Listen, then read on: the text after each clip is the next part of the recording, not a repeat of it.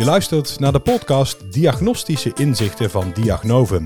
In deze serie geeft Diagnovum een podium aan specialisten, huisartsen en deskundigen uit het werkveld.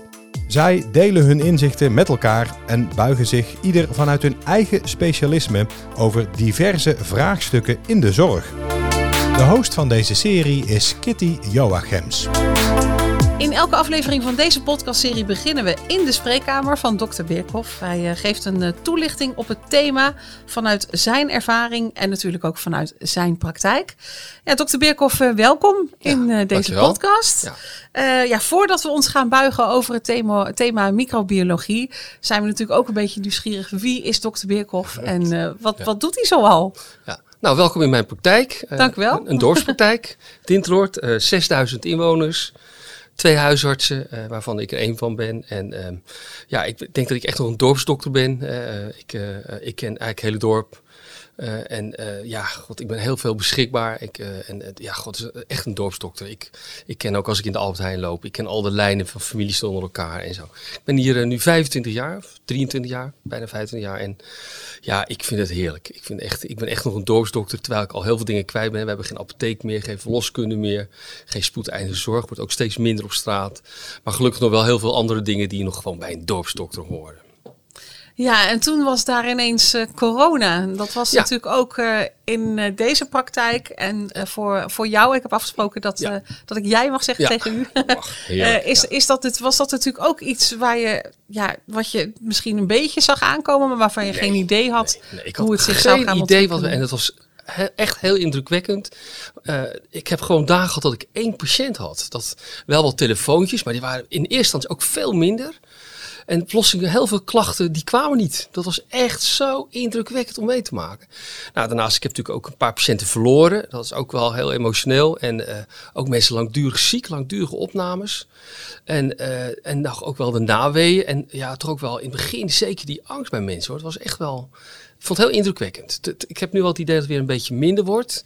De praktijk is weer druk, maar in eerste instantie was het wel heel erg eh, ja, Ja, was, emotioneel, vond ja, ik. en was het ook voor iedereen ehm, ja, een hele andere manier van Tuurlijk, werken? ja, eh, eh, andere nie- manier niemand kwam in die praktijk binnen. Dus, Nee. eh, de receptjes werden in de bus gegooid en als ze wat wilden weten moesten ze bellen. En, eh, je mocht gewoon niet binnenkomen. Ja. Of het moest echt levensbedreigend zijn. En dan ging ik er eigenlijk zelf nog één in pak om te kijken. Ja. Ja. en dan waren er natuurlijk steeds eh, de persconferenties waarin dingen toch Ja. weer werden aangescherpt of soms ook wat werden eh, aan, eh, aangepast. Dingen moesten dan toch weer anders. Nou, dat was ook mee. steeds schakelen lijkt me. Ja, ja en, gelukkig werd het op een gegeven moment natuurlijk wel wat minder streng. En, nu is het gelukkig weer wat bijgesteld. Hè. Daar ben ik wel blij om, want eh, ik heb hier natuurlijk eh, naast mensen die eh, angst hadden ook eh, kleine ondernemers gehad die gewoon, nou huilen wil ik niet zeggen, maar die wel heel droef zijn. Omdat weer een werknemer zich had ziek gemeld met klachten. En eigenlijk helemaal niet zo onwijs ziek, maar het advies was natuurlijk van het Rijk, heb je klachten, blijf thuis. En, en dat vond ik zeker in de laatste fase, vond ik dat wel een beetje in mijn ogen overdreven. En Goed, ze, ze zullen het best voor gehad hebben, maar voor de eigen baas met een kleine, klein groepje werknemers was dat toch wel ook heel, heel moeilijk hoor. Ja, ja. En dat gaf ook wel stress. ja. Heeft, heeft het eh, voor jou ook andere inzichten gegeven in, in het werk aan zich? Nee, nee, ik vond het gewoon. eh, eh, eh, ik was er voor de mensen geprobeerd. hè, en eh, ik heb wel huisbezoeken gedaan in coronatijd. Ik vond dat toch belangrijk. Want ik heb toch ook wel eh, iemand verloren, denk ik, doordat hij gewoon bepaalde zorg niet meer kreeg aan huis.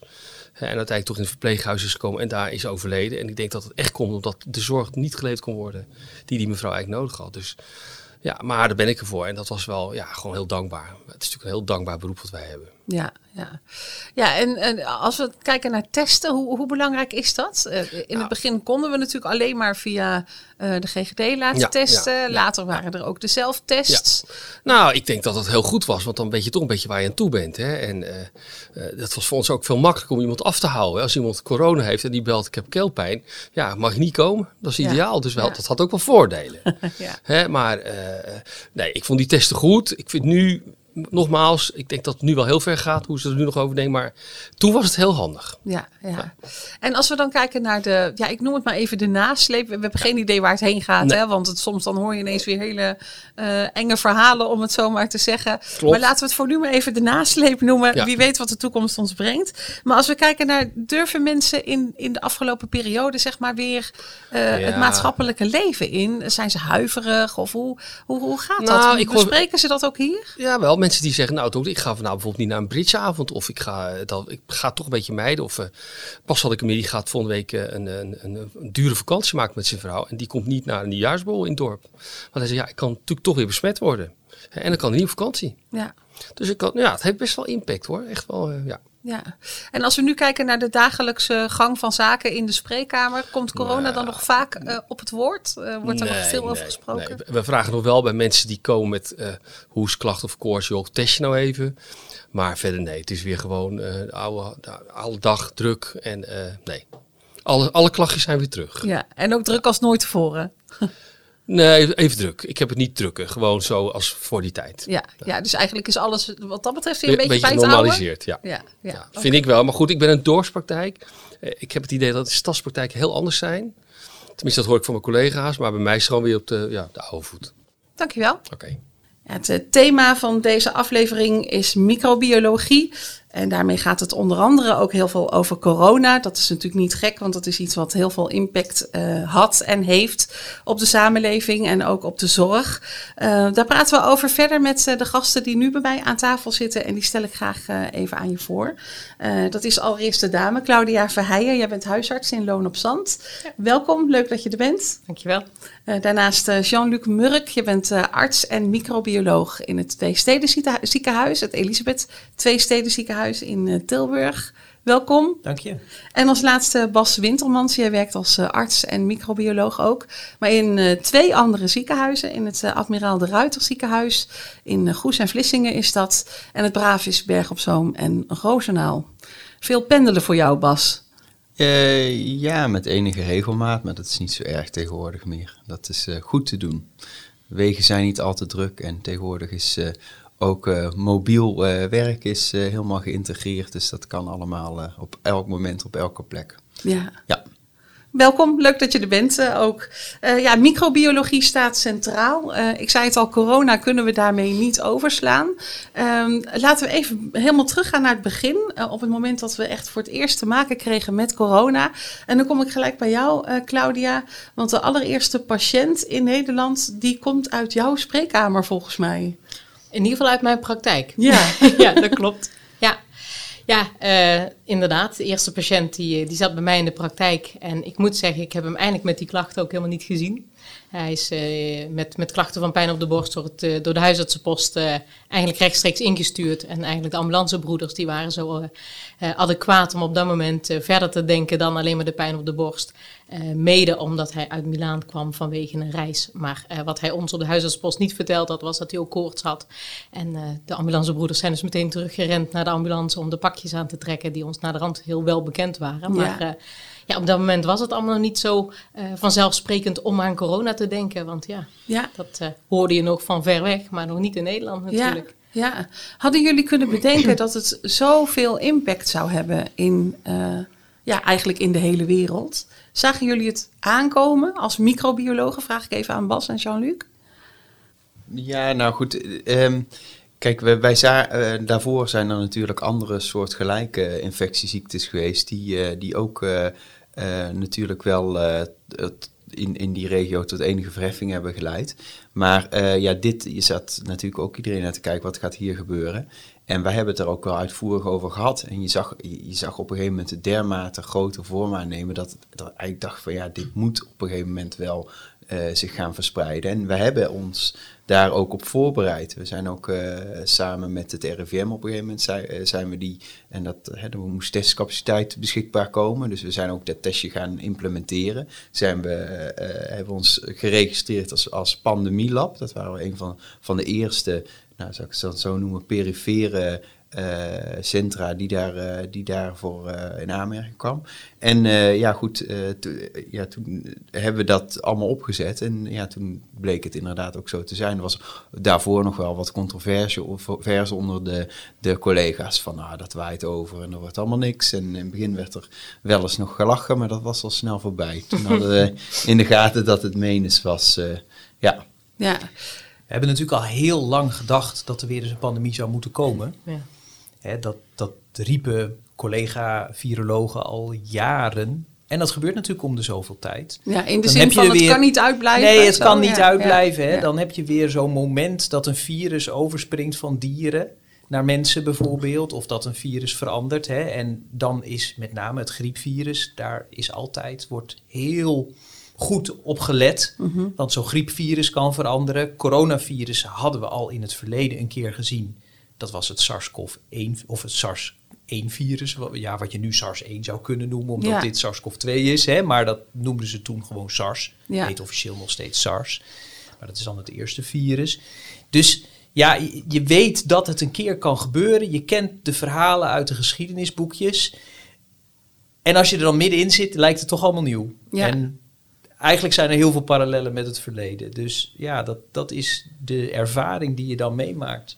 Ja, hoe, hoe, hoe, is het jullie persoonlijk eigenlijk vergaan in die coronatijd? Um, hebben jullie corona gehad? Ja, vrij snel. Heel bijzonder ook. Meteen aan de beurt eigenlijk. nou, niet, niet meteen, maar enkele weken later heb ik het ook gehad. Uh, wat natuurlijk best logisch is, aangezien natuurlijk bij ons in het dorp ook wel uh, de, de, eerste haard zeg maar zat. Ja. Dus in die zin had ik ook wel zoiets van, dat kan niet uitblijven. Mhm. Ja, ik bedoel, als ik, als ik het niet krijg, dan denk ik dat ik geen goede dokter ben. Maar dat is mijn persoonlijke mening, want dan ja, zeker op dat moment was je natuurlijk uh, wel voorzichtig. En, en, maar je had natuurlijk ook heel beperkte middelen. Hè? Op dat moment was er die schaarste aan de persoonsbeschermende maatregelen. Uh, dus dus uh, je deed wel en je probeerde wel. Maar de, de, adviezen waren heel tegenstrijdig in hoe beschermd dat je wel of niet iemand moest zien. En als iemand geen corona getest had, ook al leken de klachten er benader inzien wel op, zag je die toch onbeschermd om ook zuinig te zijn. Dus ja, als je dan als huisarts het niet krijgt, dan is het wel bijzonder. Um, ik ben er gelukkig zelf niet heel ziek van geweest. Dus het, eh, ik heb juist in die tijd natuurlijk wel gewoon die isolatietijd gehad. Maar juist doordat ik in isolatie zat, ook wel veel bezig geweest met hoe gaan we daar als huisarts mee om. Ik zat toen ook in het crisisteam van de huisartsenpost. Mhm. Die dus juist ook eh, hiermee bezig is om te kijken van nou, hoe kunnen we huisartsen richtlijnen geven. En hoe kunnen we hier wat meer uh, je handen en voeten aan geven, zodat we wat meer ondersteunen. Dus ja, eigenlijk doordat ik thuis zat en niet het gewone dagelijkse huisartsenwerk had, had ik daar juist wat meer ruimte voor. En uh, was dat eigenlijk ja, een heel bijzondere tijd. En dat klinkt misschien heel stom, omdat het natuurlijk heel veel impact had. Maar ik vond het ook wel heel bijzonder om eigenlijk met een nieuw soort ziekte bezig te zijn. Uh, waar je eigenlijk allemaal nog zo weinig van af weet. Ja, ja, dus beroepsmatig was het heel interessant. Ja, ja, ja. En dat klinkt helemaal niet aardig voor patiënten. Maar uh, het was natuurlijk een andere kant van naar je vak kijken. Normaal gesproken ben je bezig met van nou, dit, deze ziekte hebben richtlijn, we doen dit. En nu is er geen richtlijn en we weten eigenlijk niet wat het precies inhoudt en wat het bij mensen gaat doen. Dus je moest het allemaal nog een beetje ontdekken. En inderdaad uh, samen ook een beetje ontdekken van wat moeten we wel of niet gaan doen. Ja, ja. Qua onderzoeken, maar ook qua behandeling. Ja. Hoe, hoe was dat voor jullie? Hebben jullie corona gehad? Jean-Luc? Ja, ik heb corona gehad, maar dat duurde heel lang. Ik heb het eigenlijk... Uh, dat is het verschil. En, en ik, ik zat elke dag op het werk en ik ging overal heen, maar uh, ja... Het wilde maar niet. Het wilde maar niet komen, nee. nee. Dus dat was nog voor, uh, voordat de vaccins beschikbaar waren. Maar ja, ik ben bijna geen dag uh, thuis geweest om thuis te werken. En ook natuurlijk met regelmaat naar de, naar, naar de studio's voor, voor interviews en dergelijke. Dus ik ben, heb echt ontzettend veel mensen ontmoet. Nou ja, misschien uh, toch uh, de magische anderhalve meter of, ehm, of geluk, hè? Of een magisch stukje immuniteit die sommige mensen toch hebben? Ja, nou ja, daarna heb ik het wel gehad. en toen ben ik ook wel flink ziek geweest. Okay. Terwijl ik toch iemand ben zonder onderliggend lijden of wat dan ook. Of geen bekende risicofactoren zover als ik weet. Maar ik ben echt wel uh, een week lang uh, echt flink, uh, ja. flink beroerd geweest. Ja, en ben je er daardoor ook anders naar gaan kijken? Nee. Nee. dat eerlijk gezegd niet. Nee, nee. je voelde wel, je wist wel. Ik ben misschien wel anders naar mezelf gaan kijken. dat ik dacht van jongens, dit, dit, moet ik toch zonder. hè? Nee, maar. Nee, je kan toch omvallen. Ja, ja, ja, precies. En jij, Bas? Ja, ik heb het twee keer gehad. En ehm, eh, de eerste keer was ik ook wel ziek van mijn, ja, de twee dagen ben ik, uh, ben ik twee of drie dagen ziek geweest.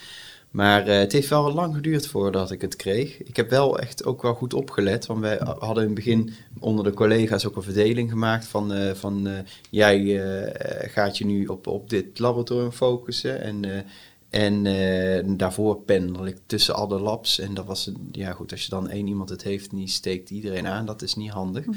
Dus, maar ik heb er wel echt, echt mijn best gedaan om om het niet op te lopen. En uh, ja, goed, dat, uh, dat is me aardig gelukt. Uh, tot in ieder geval na mijn vaccinatie.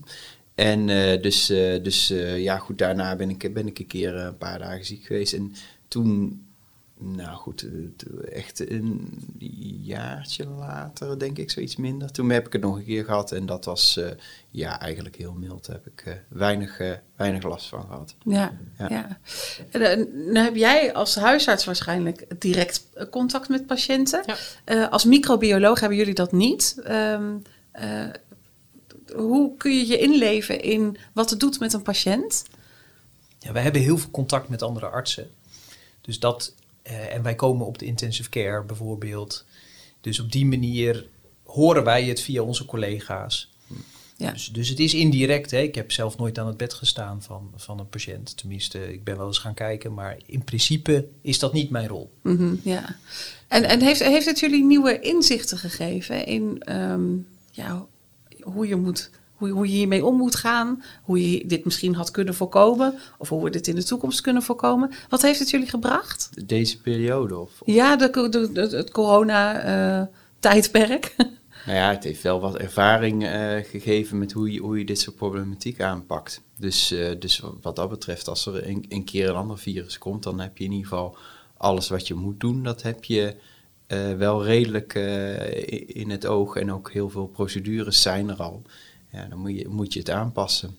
En uh, ja, het, het, is ook gewoon, uh, denk ik, goed om te realiseren dat dit iets is wat je in de ja, waarschijnlijk verre, maar mogelijk toch wat nabijere toekomst nog een keer moet gaan doen. En dat er bepaalde faciliteiten en bepaalde know-how moet zijn om, om, om, om dit weer snel van de grond te krijgen. Want ik denk dat het iedereen wel wat lang heeft geduurd. En uh, ja, dat zou je in de toekomst sneller kunnen doen als je zorgt dat je nu uh, dingen voorbereidt. Ja, ja. En je leert zo ongelooflijk veel van zo'n mm -hmm. pandemie. Op allerlei vlakken. En dat is niet alleen medisch inhoudelijk, maar ook je ziet hoe politieke processen werken, je ziet hoe bevolkingen reageren. Het is ongelooflijk. Eigenlijk werd ik pas voor het eerst me echt bewust van hoe afhankelijk wij zijn van China bijvoorbeeld. Voor ja. de productie van, van medicijnen. Hè? Ja. Er waren gewoon medicijntekorten. Uh, niet alleen medicijntekorten, maar ook gewoon plastic tekorten uh, enzovoorts.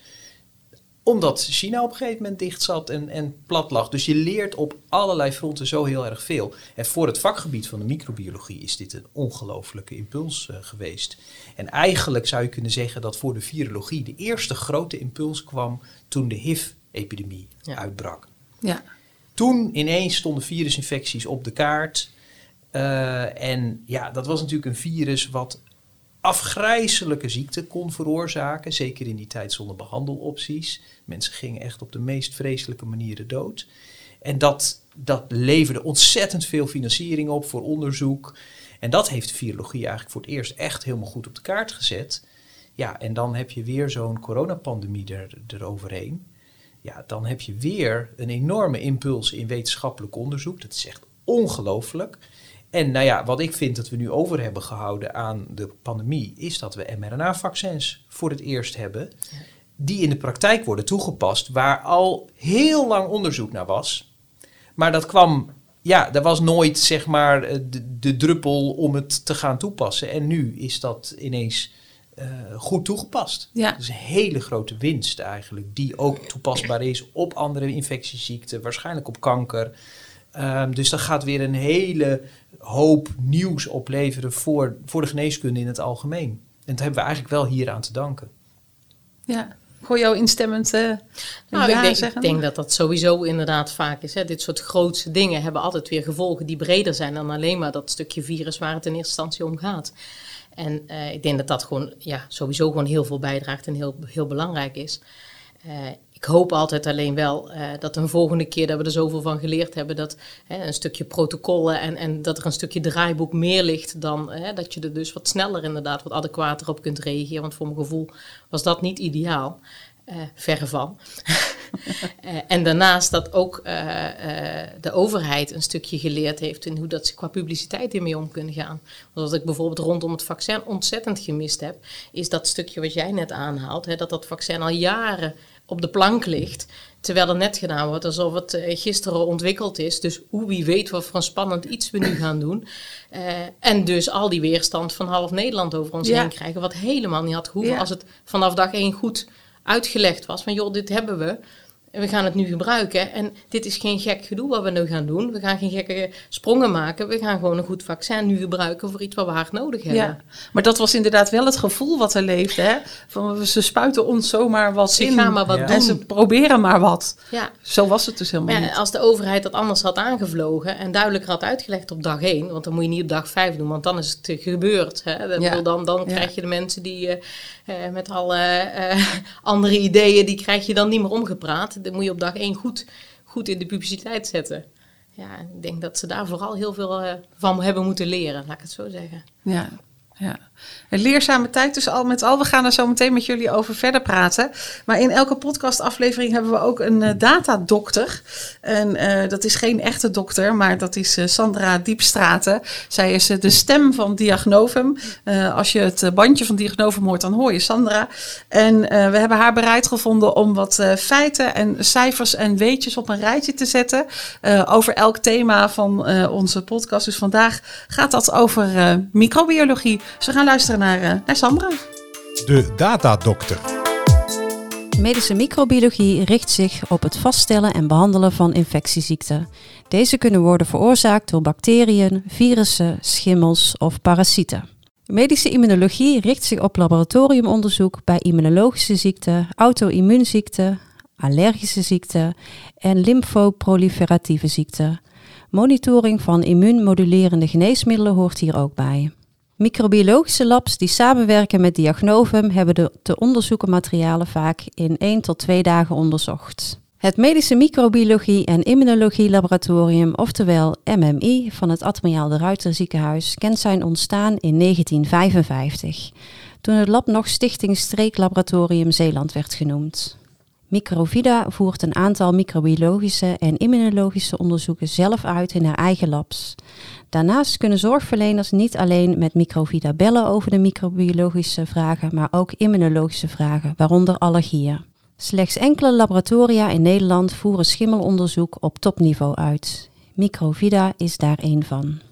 De artsen microbioloog van de Maatschap Medische Microbiologie Brabant-Zeeland zijn samen met de medische immunologen verbonden aan het Brave Ziekenhuis, het Amphia Ziekenhuis, het Admiraal de Ruiter Ziekenhuis, het Elisabeth II Steden Ziekenhuis en het Zorgzaam Ziekenhuis. De vijf ziekenhuizen werken nauw met elkaar samen op het gebied van inkoop, waarneming, capaciteitsverdeling, kennisuitwisseling en opleidingsmogelijkheden. Het was de Nederlander Antonie van Leeuwenhoek die met zijn zelfgemaakte microscoop in 1674 als eerste microben ontdekte. In een druppel water uit het troebele Berkelse meer zag hij kleine diertgens, zoals hij ze beschreef. Dit bleken groene algen en raderdiertjes te zijn. Niet veel later, in 1676, ontdekte hij ook rode bloedcellen en bacteriën. Dankjewel uh, Sandra voor alle feiten en cijfers en weetjes. Zaten er nog dingen bij die voor jullie helemaal nieuw zijn? Waarschijnlijk niet, hè, als microbiologen. Nee, jullie weten dat allemaal wel. Maar nu we toch in de feitjes en de cijfers zitten, vind ik het wel leuk om even te weten. Wat is nou het meest aangevraagde onderzoek? Wat, wat, wat denk jij vanuit uh, de huisarts? Wat denk jij? Urinekweken. Ja, klopt dat? Ik denk het ook, maar om eerlijk te zijn weet ik dat niet eens zeker. Nou, als ik zie hoe vaak dat we dat aanvragen, dan zijn er bij wijze van spreken meerdere per dag. En dat is dan één praktijk. Ja. ja. Dat, is zoiets uh, iets, ja, bijna bazaals wat je, wat je echt zo vaak doet. Ja, ja dat, uh, dat is, staat denk ik wel met stip 1, ja. Ja, ja. Dus jullie onderzoeken heel veel uh, urine. Ik zou zelf denken, maar als leek zeg maar niet uit de zorg komende, dat het bloed is. Ja, maar goed, het, een bloed is niet een bepaald onderzoek. Hè? Dus een, het is, op bloed kan je allerlei onderzoeken doen. Maar op urine ook, toch? Eh, dat klopt, maar op urine is het wel eigenlijk over het algemeen een urinekweek. Ja, dat is scherp van je. Oh. Microbiologisch gezien is dat Ja. wat minder in het bloed. Ja. Wat je doet. Ja, oké. Nee, oké. Nou, ook weer wat, eh, weer wat geleerd. Ehm, we, we hebben het net natuurlijk heel erg gehad over corona. Nou, laten we die corona een beetje loslaten. Maar er is één ding wat me nog wel een beetje triggerde, wat jij zei, Claudia. Ehm, dat er heel erg nagedacht eh, is, hè, gelijk vanaf het begin al, over richtlijnen, over protocollen, over procedures. Eh, en ik vraag me af, he- heeft dat, eh, wer- werken jullie nu anders daarmee? Vanuit de huisarts, maar ook vanuit eh, de ziekenhuizen? Eh, zijn die richtlijnen anders? Wat bedoel je met anders? ja, in de zin van, ben je daar nu meer mee bezig? Is dat belangrijker geworden of juist niet? Of hoe, hoe, zien ik- jullie ik dat bedoelde nu? meer dat we inhoudelijk op corona natuurlijk nog helemaal geen richtlijn hadden. Het was echt pionieren voor iedereen. Precies. ja. En dat we daar dus vooral mee bezig waren. Om eigenlijk voor corona een stukje richtlijn te creëren. En die richtlijn is absoluut niet meer hetzelfde toen, toen we begonnen als nu. Want hè, da- daarin hebben we allemaal natuurlijk geleerd. Mhm. Eh, ik denk niet dat we nu veel meer protocolair doen dan we voor corona deden. Ik bedoel meer puur inhoudelijk op corona dat we daar toen mee starten, zeg maar. ja. Hoe, hoe belangrijk zijn protocollen en procedures? Dat is echt extreem belangrijk. Want anders ga je compleet langs elkaar heen werken en dan weet niemand meer wat hij moet doen. En dan krijg je ook heel veel discussies onder collega's onderling. Hè? Want de ene zegt ja, maar moet het niet zo? En de ander zegt moet het niet zo? Dus, dus je hebt echt die protocollen nodig om goed te kunnen werken. En in eerste instantie gingen we uit van het SARS-virus, ja, wat veel eerder was voorgekomen. En dan ben je veel te voorzichtig met je protocollen. En dat is allemaal heel mooi, zolang je niet veel patiënten hebt. Want als je te voorzichtig bent, dan snij je jezelf ook in je vingers. En dan maak je ook iedereen bang als je vervolgens weer minder voorzichtig moet gaan worden. Dus dan heb je eerst tegen iedereen gezegd: jongens, hè, we gaan nu alles op alles zetten om infecties te voorkomen. En vervolgens ga je afschalen en minder voorzichtig worden. En dan, dan denken mensen van, "W- w- wat krijgen we nou? Eh, is het dan niet erg? Eh, hebben we dat allemaal voor niks gedaan? Dan krijg je ontzettend veel vragen. Mensen die angstig worden, ook in de zorg, die zeggen van ja, kunnen we wel minder. Hè? Dus in het begin hadden we bijvoorbeeld die mondmaskers Ja. van het hoogste veiligheidsniveau. Die werden opgezet. En op een gegeven moment waren ze er niet meer. En toen zeiden wij ook, ja, maar eigenlijk hoeft dat niet. Je hoeft niet FFP2-maskers te dragen. Je kunt ook met een chirurgisch mondmasker. Nou, en toen zeiden mensen, ja, dat zeggen jullie alleen maar omdat jullie ze niet hebben. Hè? en, eh, en, en jij hoeft die kamer niet in, maar ik wel, hè? Ik zit wel tegenover die patiënt. Is het wel echt veilig? Ja. Nou, dan heb je best wel iets moeilijks uit te leggen. Als je in het begin iets anders hebt gezegd. ja. Als je in het begin, en we hebben dat ook met die, dat heet nu Mpox, hè, dat apenpokkenvirus. Dat, die naam gebruiken we eigenlijk niet meer, maar dat was dan Ja. hè, dat, in de eerste patiënt die wij ervan verdachten. Ja, daar moest de dokter of de dokter of de verpleegkundige ook helemaal in pak. En dat waren de regels van het RIVM. Nou, dat was zo erg dat de verpleegkundigen die, die, die hadden daar bijna moeite mee om zo'n patiënt te zien. En dat is het nadeel als je te voorzichtig bent. Dat, dat maakte het ongelooflijk moeilijk om patiënten te zien. Hoe, is Dus- Ja, voorzichtig zijn is niet altijd goed. ja. Hoe denk jij daarover, eh, Bas? Ehm, ik denk daar precies hetzelfde over. Dus eh, ja, goed, het is, eh, er is natuurlijk best wel veel gebeurd. In het begin weet je niet waar je aan toe bent. Eh, en ja, dan op een gegeven moment begin je een beetje inzicht te krijgen in de situatie. Nou ja, dan eh, op een gegeven moment creëer je een realiteit waarnaar je werkt. Dan komen er nieuwe inzichten, maar ook eh, bijvoorbeeld andere situaties, zoals dat mensen gevaccineerd zijn of dat eh, in één keer andere varianten rondwaaien. En ja, goed, je, je hebt andere situaties met meer of minder materialen, meer of minder testen. En, en op basis van al die, die, die gegevens ja, moet je kiezen naar de best werkbare situatie. En ja, goed, dat, dat, dat, eh, dat, dat wisselt dus over tijd en, en is ook niet per se één eh, specifieke manier van werken. Dus eh, nee, ja, dat, dat is zo. Dat hebben we ook gezien, inderdaad, dat dat zo werkt. Maar voorzichtigheid heeft dus een prijs. Nou, ik weet nog, de eerste dag van dat dus inderdaad de eerste patiënt in loonopstand geconstateerd was, dat ik heel blij was dat de GGD en het RIVM zeiden van, eh, het is niet zo besmettelijk, je hoeft niet zo uit te kijken. Want we hadden natuurlijk net carnaval gehad, nou, Ja. loonopstand Brabants dorp, eh, die patiënt was gewoon in het dorp carnaval gaan vieren, dus... eh, het halve dorp had dan die volgende dag bij mij op de stoep gestaan in paniek dat ze corona hadden. Dus ik was heel erg blij dat het eigenlijk werd afgezwakt, zodat die paniek in het dorp in ieder geval voorkomen werd. Ja, ja en dat is ook gelukt. eh. En ja, zeker. Ja, Ja, ja. Ehm, we hoorden net ehm, eh, Sandra ook iets zeggen over ehm, eh, dat je kunt, kunt bellen eh, met vragen als het gaat over microbiologie, maar ook als het gaat over immunologie. Wat betekent dat? Waar, waar kunnen mensen voor bellen? Wat, wat, kan je dat verder duiden? Nou, wij hebben dus eigenlijk verschillende experts in ons team. Dat zijn dus de artsen microbioloog, maar ook de medische immunologen. En bijvoorbeeld voor de immunologie kun je bellen over allergievragen. Welke testen je kan doen, eh, of je iemand moet doorsturen bij wijze van spreken met een allergische... Als huisarts. Als hè? huisarts, Ja, ja. hè? Of, je, of je iemand doorstuurt. Waar wij ook heel veel mee bezig zijn als artsen microbioloog, gaat, eh, zij- is de antibiotica-allergieën. Er zijn ontzettend veel patiënten die hebben een label gekregen dat als die een keer penicilline heeft gehad, dat die penicillineallergie heeft. Eh, en dat maakt het behandelen van die patiënten vaak heel erg moeilijk. Maar heel vaak zijn die labels onterecht gegeven. Dat komt gewoon omdat iemand een keer een kuur heeft gehad en daar een beetje buikpijn van heeft gekregen of een beetje diarree. En het wordt meteen versleten als een allergie tegen diezelfde antibiotica. Ja, dat is niet terecht. Mhm. En dat betekent dat die patiënten minder goed en minder optimaal behandeld kunnen worden. Dus ook over dat soort vragen, is de allergie terecht, ja of nee, kunnen ze met ons bellen of met de medische immunoloog. Ehm, Want dat kunnen wij als huisarts rechtstreeks dan aanvragen om dat eh, uit te sluiten? nou, heel vaak is het al puur op basis van een gesprek met Ja, elkaar. Door de gegevens op een rijtje te zetten. Mhm. En vervolgens kun je ook een patiënt doorsturen naar de allergoloog. Ja. En de allergoloog kan testen inzetten. Die testen worden dan in ons laboratorium gedaan. Maar in principe hoort daar dan wel een allergoloog bij die daar eens goed naar kijkt. Ja, nee, Maar het is heel veel waard om een label van een patiënt af te krijgen. Want die mensen lopen twintig jaar rond met het label: ik kan niet tegen penicilline. En waar een hele klasse antibiotica gewoon afvalt voor de behandeling. Dat kan er gewoon meestal af.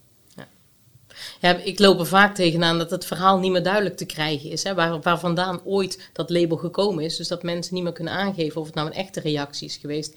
Kijk, een allergische shock, dat zal het niet geweest zijn. Want dan weten mensen het wel, een anafylactische Ja. shock. Maar of het nou urticarieel is geweest of inderdaad buikpijn, ja... Dat weten mensen vaak niet meer als het lang geleden is. En dat maakt het dan lastig van kun je het eraf halen of niet. Nee, precies. En op dat moment denk je van ja, zal ik de moeite nemen om zo'n patiënt door te sturen over dat Of doen we label? een ander kuurtje. Hè, of doen we gewoon een ander kuurtje? Maar als iemand een levensbedreigende infectie krijgt, dan ineens wil je het weten. Maar ja, om dan iemand naar de allergoloog te sturen, ja, dat gaat natuurlijk niet. dus het is toch goed om daar heel proactief in te zijn. Ja. En daarvoor kun je dus ook bij ons terecht. En voor meer basale allergieën, dat is natuurlijk, kan wel rechtstreeks. Dat is niet iets wat eh, per se via de allergoloog ho- hoeft. Nee, het basale onderzoek, eh, huisstofmeet, Ja, eventueel. Als we kijken naar, ehm, naar de toekomst, ehm, ehm, wat kunnen we doen eh, om ons als Nederland, maar misschien zelfs wel wereld, hè, want inmiddels heb je, we hebben natuurlijk ook bij corona gezien dat het de hele wereld aangaat, eh, om ons te beschermen tegen zo'n eh, groot en impactvol virus. Kunnen we, kunnen we dat überhaupt tegenhouden? Kunnen we daar iets in, iets in doen qua eh, preventie? Ja, dat zijn denk ik hele grote dingen die, die overheden. gaan wij nu even in individu twee dus- minuten Ja, oplossen. dat, dat- daarom. Dat, ja, wij als individu ben ik een beetje pessimistisch over. Maar, ehm, maar op, op, op overheidsschaal kunnen er natuurlijk wel dingen gebeuren.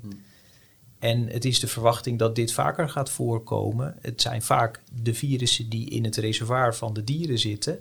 En doordat de leefomgeving van de dieren achteruit gaat, eh, mens en dier komen vaker bij, met elkaar in aanraking, eh, heb je ook een grotere kans dat het overspringt van, van dieren naar mensen. Ook klimaatverandering heeft daar ook veel mee te maken. Maar het is natuurlijk, kijk, er is natuurlijk wel het een en het ander gedaan. Je hebt altijd eh, wat is nodig. Dus er is een vorm van infectiepreventie nodig, in, in het begin met name. Dus zorgen dat het eh, niet te rap verspreidt. Dan moet je zorgen dat er een vaccin komt. Nou, er zijn nu En dat heeft Jean-Luc net ook verteld, bepaalde vaccins die heel snel eh, aan te passen zijn, waardoor, je, waardoor het geschikt te maken is. Dus, dus ja, en de snelheid, want het vaak, kan vaak sneller dan dat mag. En daar zit denk ik een groot probleem. En ik geloof dat daar ook wel de, de nodige nieuwe inzichten over zijn. En, en, met name ook omdat dit er nu is, zou dat in de toekomst sneller kunnen, dit type vaccin. Ja, en dan is er nog de, de, in, in, in de tussentijd met name de, de testcapaciteit. Daar hebben natuurlijk, uh, heeft de overheid daar heel veel energie in gestopt om die op orde te krijgen. Er zijn uh, buitenlandse labs uh, gecontacteerd. Er zijn toen is later toch met heel veel Nederlandse initiatieven is er een hele grote testcapaciteit opgezet. En dat was ook altijd wel de bedoeling van nou, nu hebben we wat en we gaan zorgen dat dat voor de toekomst overeind blijft. Zodat als er ooit weer eens een pandemie komt, dat we dan snel operationeel zijn. En alleen van dat laatste heb ik niet zoveel meer vernomen. Dus dat begint een beetje in de, de vergetelheid te raken. Maar ja, dat zou misschien niet onverstandig zijn om daar eens eh, over na te denken. Van, uh, moeten we niet gewoon zorgen dat er een, een soort alliantie van, uh, van laboratoria gewoon klaar staat om, om, om dit soort dingen te doen? Want eigenlijk als er niks gebeurt en er wordt niks voor geregeld, ja, dan, dan gaat iedereen dat uitfaseren en dan is ook die capaciteit weg. En als er dan weer opnieuw uh, een dergelijk probleem uh, ontstaat, dan moet je gewoon weer van nul beginnen. En ik heb niet het gevoel dat daar nu uh, echt al plannen voor gemaakt worden, of dat daar in ieder geval een, een strategie voor, voor is. Zou, zou wat jou betreft wel meer ehm, ehm, aandacht voor mogen komen weer? Ja, ik denk het wel. Ik denk dat dat goed is om, om dat met z'n allen te regelen. Dat we dat in Nederland gewoon zelf onze broek kunnen ophouden als er eh, weer eh, wat gebeurt. Ja, ja. En dat geldt ook voor de afhankelijkheid van buitenlandse leveranciers.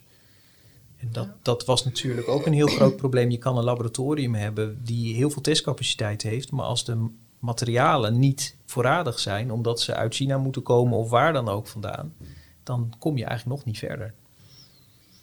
En daar is wel tijdens de pandemie in geïnvesteerd, maar blijft dat overeind? Over zoveel jaar. Nou ja, ik zie ook al nee. Uh, dat geloof ik niet inderdaad. Nee. Ik denk dat je niet alleen bij de overheid, maar ook bij de mensen zelf. Je merkt dat in heel Nederland. Corona is aan het afzwakken, dus iedereen voelt die urgentie ook niet meer. Nee. Dus dat soort dingen die allemaal op poten gezet zijn, die verdwijnen, vrees ik ook gewoon weer. En uh, wil niet zeggen dat je er niet van geleerd kunt hebben om het de volgende keer weer wat sneller op te zetten. En in die zin misschien wel een stukje meer crisis beperken dan dat we nu hebben kunnen doen. Maar ik denk niet dat we zover zijn dat we dat uh, op uh, volle ornaat zeg maar, in de lucht houden. Wat misschien wenselijk zou zijn voor een keer. En dat is natuurlijk ook het probleem. Je weet niet wanneer je het weer nodig hebt. Dus ja. Maar je hebt nu, nu is er heel veel in geïnvesteerd. Er staat heel veel apparatuur. En heel veel van die apparatuur die is straks gewoon overbodig. Die kan, ja, dat is gewoon uh, ja, afgeschreven, maar nog steeds uh, goed bruikbaar. Uh, je zou als je een, een gewoon nationaal een aantal laboratoria uitzoekt die gewoon zorgen dat ze die spullen die er staan en de, en de protocollen die, die er inmiddels zijn, dat ze die up-to-date houden voor een, voor een kleine vergoeding dan, uh, dan heb je gewoon, uh, gewoon een enorme overcapaciteit die, die gewoon staat te wachten tot het weer nodig is. Ja. Het, zou, zou, denk ik goed zijn om, uh, om, om met z'n allen zoiets te doen. Ja. Ik denk overigens dat een van de allergrootste problemen die we hebben is dat we gewoon gebrek aan verpleegkundigen hebben. En dat we zien dat onze ziekenhuiscapaciteit enorm tekort schiet. Dat hebben we nu natuurlijk meegemaakt. Dat is al heel lang een probleem. En ja, dat blijft denk ik ook nog heel lang een probleem, want ik zie dat probleem niet opgelost worden. Ja, eens. Ja. Hoe staat het eigenlijk met de opleidingen? Is daar belangstelling voor? Nou, wij hebben voor de microbiologie een eigen opleiding die we in Tilburg en Breda hebben. Daar kunnen artsen specialiseren tot arts-microbioloog. En daar is altijd interesse. En het is niet zo dat er nu heel veel meer interesse is dan voorheen. Dat is gewoon een klein groepje mensen die dit beroep leuk vindt. Maar ja, geen groei. En dat en ook is wel nodig. Nee, maar groei is nodig. Groei is zeker nodig, absoluut. Ja. ja. ja. Maar de groei wordt toch gewoon voor een groot deel bepaald door het aantal opleidingsplekken die er zijn. Ik denk dat nee, maar als je vacatures hebt hè, en, en je krijgt het aantal sollicitatiebrieven. Ik bedoel, we hebben op 1, In vacature hebben we meestal zo vijf, zes brieven. Nou, dat is niet slecht, want dan kan je tenminste kiezen. maar dat zijn er geen twintig. Nee, het zou er best wat meer mogen zijn. Ja. ja, ja. Nou, een oproep bij deze aan iedereen om Ja. eh, eh, eh, zich te gaan verdiepen in die zorg. Om daarmee aan de slag te gaan. Ik wil jullie heel hartelijk danken voor, eh, voor jullie aanwezigheid en voor eh, jullie inbreng in, eh, in dit gesprek. En ik wens jullie heel veel succes in de toekomst. Dankjewel. Dankjewel. Dankjewel. In deze podcastserie krijg je ook in elke aflevering een klein eh, geschiedenislesje. Nou, in dit geval natuurlijk in het eh, thema microbiologie. En eh, een van onze gasten neemt die taak op zich. Vandaag ben jij dat, Jean-Luc. Jij gaat met ons de historie doornemen. En je hebt ervoor gekozen om in die microbiologie een klein stukje te pakken. Dat is corona. We hebben het natuurlijk ook al over gehad eh, vandaag. Dus jij hebt even wat dingetjes op een rij gezet als het gaat over de historie van het eh, coronavirus. Nou, ik zou zeggen, eh, de vloer is van jou. Ja, nou, corona zit natuurlijk allemaal nog heel vers in ons geheugen. Maar eigenlijk vind ik dat je terug moet gaan naar eind 2002, 2003. Want toen was er een uitbraak van het eerste SARS-virus. En dan zou je zeggen, ja, dit nieuwe virus is toch heel anders dan het eerste virus. Dat klopt. Maar zeker aan het begin van de pandemie zat toch dat oude SARS-virus heel erg diep in ons, in, in het geheugen van de virologen en de microbiologen. En aanvankelijk dachten we ook dat het zich ongeveer hetzelfde zou gedragen, want we hadden natuurlijk geen betere informatie. En dat heeft ons soms op het goede been gezet, maar soms ook op het slechte been. Dus 2002, 2003 een uitbraak van het SARS-virus. Toen zijn in twee maanden tijd is het virus verspre- verspreid naar 37 landen. Dus dat ging razendsnel. Er waren meer dan 8000 besmettingen en 10% van de mensen die dat virus kreeg, ging dood. Dus dat was eigenlijk waar we vandaan komen. En aan de ene kant hebben we heel veel geluk gehad dat dat er toen was. Want dat heeft de vaccinontwikkeling op gang gebracht en dergelijke. En daar konden we tijdens deze pandemie heel erg van profiteren. Dus vandaar dat ik zeg dat ook al is het een iets ander virus, begint de geschiedenis eigenlijk in 2002. Nou, wat betreft onze pandemie gaan we, kunnen we in ieder geval terug tot november 2019. In november is in China het eerste geval achteraf vastgesteld met SARS-CoV-2. Op 30 december was er een groot cluster van infecties en op 31 december 2019 heeft de Chinese overheid aan de WHO gerapporteerd dat er dus een uitbraak was met een virus dat luchtweginfecties veroorzaakte. En toen is eigenlijk het hele balletje heel snel gaan rollen. Binnen een paar weken tijd bleek dat virus zich ook over heel veel landen in de wereld verspreid te hebben. En we zaten als microbiologen nog steeds in de modus, dit is een variant van het eerste SARS-virus. En bij het eerste SARS-virus waren mensen pas besmettelijk in het tweede deel van hun ziekteproces. Dus als ze ernstig ziek werden, dan pas werden ze besmettelijk. En terwijl ze geen klachten hadden, waren die mensen niet besmettelijk. Maar dan is er ineens op 30 januari 2020 een bericht uit Duitsland, wat gepubliceerd werd in de New England Journal of Medicine, een heel prestigieus tijdschrift, waarbij voor het eerst werd gerapporteerd dat iemand het coronavirus verspreid had die nauwelijks of geen klachten had. En dat deed enorm veel stof waaien onder alle experts. Die zeiden, klopt die studie wel? Die studie is helemaal doorgezaagd. Er was enorm veel controverse over. Het was ook niet te doen om daar rekening mee te houden... dat mensen zouden kunnen verspreiden zonder klachten. Wat ging je dan doen? Dus dat was echt, liet heel veel stofwolken oplaaien, oplaaien. Maar uiteindelijk was die publicatie dus toch terecht... En was het een van de eerste alarmbellen die afging, waar we achteraf gezien misschien te weinig aandacht aan hebben besteed. Uiteindelijk zagen wij de infectie in alle landen om ons heen in Europa verspreiden, maar Nederland bleef maar negatief. We hadden niemand gevonden. Tot 27 februari 2020, toen hadden wij onze eerste Nederlandse patiënt uit Loon op Zand. En dan is het heel bijzonder dat wij in december 2020 al de eerste vaccins krijgen. En dan zit je nog geen jaar in de pandemie. En het Verenigd Koninkrijk loopt daar dan voorop ten opzichte van de rest van Europa. Um, en die rolt op brede schaal het AstraZeneca-vaccin uit. Uh, in Nederland is er heel veel discussie over waarom wij dan toch altijd weer achteraan lopen met het vaccineren. Maar in 2021, in januari, beginnen wij in Nederland dan toch ook te vaccineren. En dat is een verandering in de pandemie, want door die vaccins wordt het ineens behapbaar en kunnen we uiteindelijk al die maatregelen gaan afschalen. In december 2021 komt voor het eerst het Omicron, de Omicron-variant in Nederland, of wordt die op grote schaal gedetecteerd. En die Omicron-variant is nog besmettelijker dan al die varianten ervoor. En het verhaal gaat dat dat minder ziekmakend is. Maar of dat echt zo is, daar, heb, daar zijn experts nog steeds niet helemaal zeker over. Als we nu naar China kijken, waar die varianten ook rondgaan, dan worden mensen daar toch ook heel erg ziek. Maar wij hebben nu allemaal vaccins of doorgemaakte infecties die voorkomen dat we heel erg ernstig ziek worden in de meeste gevallen. Er zullen deze geschiedenissen nog niet voorbij wel mijn deel over de geschiedenis, maar er zullen nog veel varianten komen. En ik heb er veel vertrouwen in dat we met vaccinaties uh, dit virus de baas kunnen blijven. En ook met ons eigen immuunsysteem, wat inmiddels flink getraind is. Maar wie weet wat de toekomst op coronagebied nog gaat brengen. Dankjewel, Jean-Luc. Graag gedaan. Nou, en met uh, deze geschiedenisles komen we aan het eind van deze aflevering. Namens Diagnovum dank ik onze gasten voor hun inbreng. En in de volgende aflevering staat de klinische chemie centraal. Dan praat ik onder andere met Ralf Triepels, Annemarieke Lood en Suzanne Stam. Uiteraard beginnen we ook dan in de spreekkamer van Dr. Beerkhoff. Wat mij betreft graag tot de volgende. Tot zover deze aflevering van de podcastserie Diagnostische Inzichten. Vond je deze aflevering interessant? Deel hem dan met je collega's en de mensen uit jouw netwerk. Wil je meer weten over de aanbieder van deze podcastserie? Kijk dan op www.diagnovum.nl.